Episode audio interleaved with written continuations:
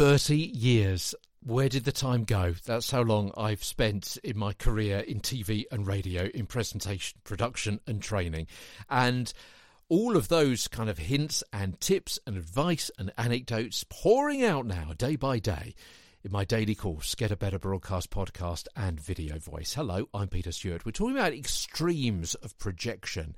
Loud voices, which we've spoken about over the course of about a week ago, and now softer voices.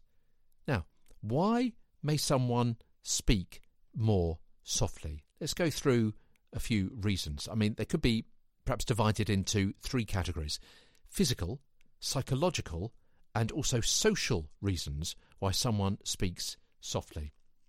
So, those physical reasons, I mean, they may have a weakness in their vocal cords or, or perhaps breathing problems.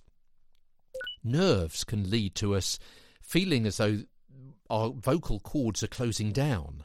We looked at this previously. That kind of mental attitude can lead to tension and shallow breathing. And also a lack of practice. I mean, if someone hasn't spoken for a while, perhaps working from home, their voice may be easily strained on their return to the office. Psychological reasons might include a lack of concentration on the topic or the listeners, or not reading the room. Uh, that can lead to mumbling.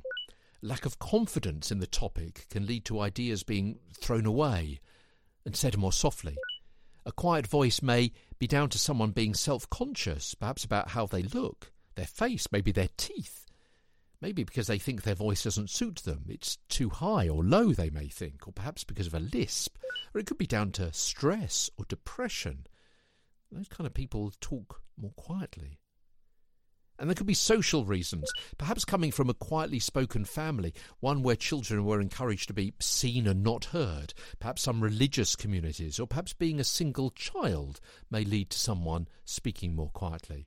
Or maybe coming from a large or loud family where siblings were so exuberant it was easier to stay stum than fight to be heard. Some of the physical, psychological, and social reasons why someone may have a soft voice. So, how do you get a louder voice, bearing in mind what I just said? We'll talk about that tomorrow as Get a Better Broadcast podcast and video voice continues. From London, I'm Peter Stewart.